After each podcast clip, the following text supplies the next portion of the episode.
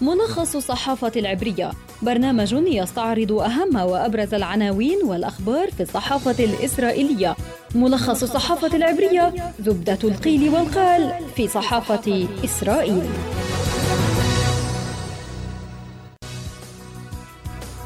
طابت أوقاتكم مستمعينا وإليكم ملخص الصحافة العبرية. يأتيكم عبر شبكة أجيال الإذاعية. هذه الحلقة من إعداد خلدون البرغوثي وتقديم نجاح مسلم. إليكم أبرز العناوين في وسائل الإعلام العبرية لصباح اليوم. هآرتس تعنون المشاورات الائتلافية تنطلق اليوم. نتنياهو سيلتقي قادة أحزاب كتلة اليمين وزعيم شاس أرييه درعي يريد وزارة المالية. وتحليل حول الانتخابات في هآرتس يقول هذه المرة أيضا لن يأتي العالم لينقذ إسرائيل من نفسها. يديعوت أحرونوت تعنون تصاعد التأييد له في الجنوب مع ثباته في تل أبيب. هذه هي قصة فوز نتنياهو. عنصري أم أنه سيهدأ مخاوف لدى العرب في إسرائيل من إتمار بن كفير إسرائيل هيوم تعنون الإدارة الأمريكية لم تهنئ نتنياهو حتى الآن بفوزه في الانتخابات غالبا ردا على تأخره في تهنئة بايدن بعد فوزه بالرئاسة على ترامب. وصعود في عدد النساء من المستوطنات اللواتي يطلبن حيازة مسدسات. ومستشار ملك البحرين يطمئن إسرائيل تعميق العلاقات مستمر رغم القلق الدولي من الحكومة الجديدة. معاريف تكتب نتنياهو سيحتفظ لنفسه بوزارة الجيش ووزارات أخرى من أجل توسيع الحكومة مستقبلاً. وفي موقع والا معركة الحقائب الوزارة تنطلق اليوم ونتنياهو سيلتقي قادة أحزاب كتلة اليمين. هيئة البث الإسرائيلية تركز على جرائم القتل في صفوف فلسطيني الداخل وتعنون جسر الزرقاء عبارة عن فيلم حربي مقتل طفلين خلال أسبوعين والشرطة الإسرائيلية لا تفعل شيئا.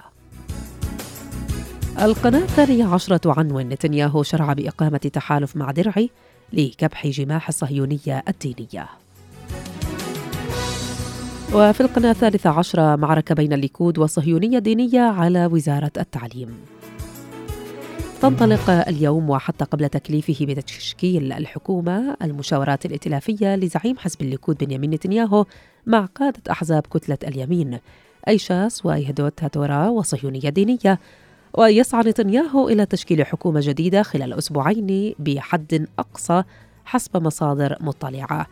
ومع انطلاق هذه المشاورات بدأت فعليا معركة تقسيم الحقائب الوزارية. إتمار بن كفير يبدو أنه ضمن توليه ما تسمى وزارة الأمن. ضمنها وسيطلب زيادة موازنة الشرطة بستة مليارات شيكل. فيما سيطلب حزبه أي صهيونية دينية وزارة التعليم أيضا التي يسعى الليكود للاحتفاظ بها. ولقطع الطريق على زعيم الصهيونية الدينية يبدو أن نتنياهو يسعى لإقامة نوع من التحالف داخل كتلته مع حركة شاس عبر منح زعيمها أريا درعي وزارة المالية وإعطائه الحق في اختيار وزارات أخرى. وفيما يتعلق بالقلق الدولي من عودة نتنياهو إلى الحكم بالشراكة مع الصهيونية الدينية جاءت أولى رسائل الطمأنة من البحرين إذ قال خالد بن أحمد الخليفة مستشار الملك البحريني إن بلاده ستواصل الالتزام باتفاقيات إبراهام.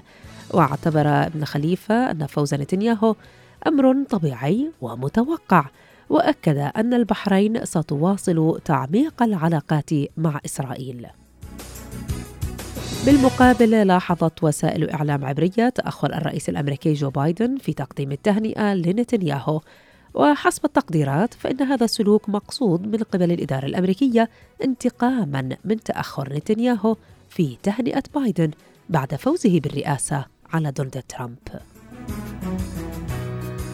نهاية حلقتنا من ملخص الصحافة العبرية كان معكم في الإعداد خلدون البرغوثي وبالتقديم نجاح مسلم مع أطيب التحيات وإلى اللقاء.